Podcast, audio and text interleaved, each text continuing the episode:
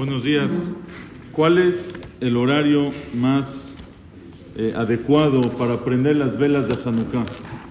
¿Cuál es el mejor horario para prender las velas de Hanukkah? Dice Shulchan Aruch. Muy bien. Muy bien. Etzeta Kohavim, la hora que salen las estrellas. Entonces, en este año, por ejemplo, Etzeta Kohavim, tenemos aquí. Zeta Kohavim, si la Shekia es 5.58, como 6 y media.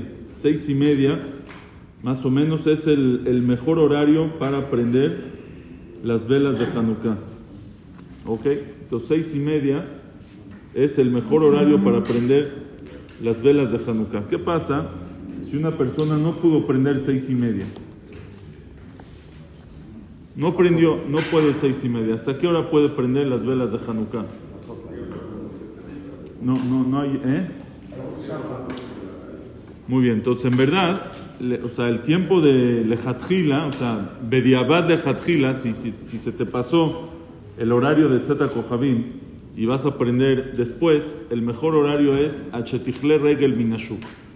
Hasta que ya no haya gente en la calle, mientras hay gente en la calle, o sea, mientras hay Pirsumeniza, mientras hay quien vea tus velas. ¿Cuánto es ese tiempo? Según la Gemara es media hora. Media hora de seis y media hasta las siete. Pero lugares que son transitados, este, lugares donde todavía hay edificios enfrente, por ejemplo, de mi edificio y alguien va a ver la vela, lugares donde todavía hay gente en la calle y puede ver mis velas. Entonces, mientras todavía haya gente en la calle, por ejemplo, dicen los, los posquima aquí en México, dicen que en Polanco, como hasta las 11 de la noche, todavía hay, eh, hay, ¿eh? Hay gente, judíos en la calle. Hay gente todavía en la calle. Calles más tranquilas, a lo mejor no y media, 10 de la noche todavía hay gente. Si una persona tiene sus velas de Hanukkah, por ejemplo aquí los de Vidalta, si tienen su vela de Hanukkah al puente, ¿no? Ahí como hasta las, como hasta las 10 yo creo todavía. No, más tarde. ¿No? Más tarde. ¿Tú a qué hora llegas? Entonces los jueves va a ser más tarde.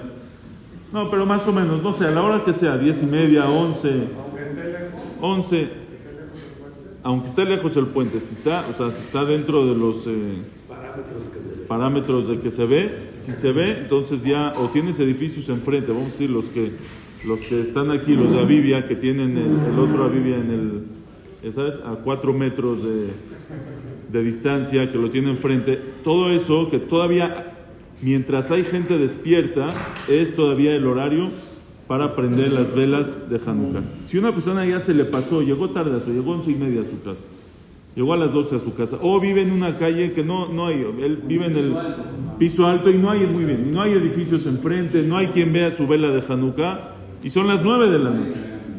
Son las 9 de la noche, no tienen que ser las 11, son las 9 y no hay quien vea las velas de Hanukkah. ¿Qué hace en ese caso? ¿Prende? ¿Eh? Sí, pero hasta, hasta qué hora puede prender. Entonces, en verdad, ¿eh? hasta la hora que sea, toda la noche.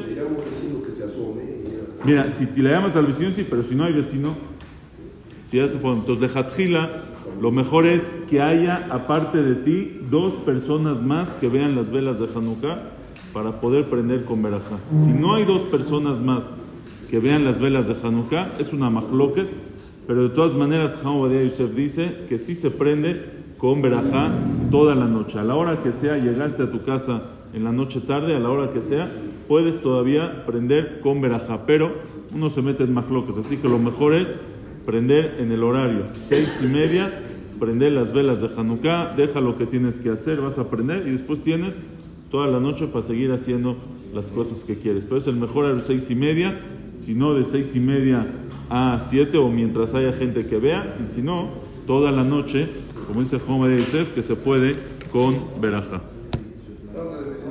Un segundo.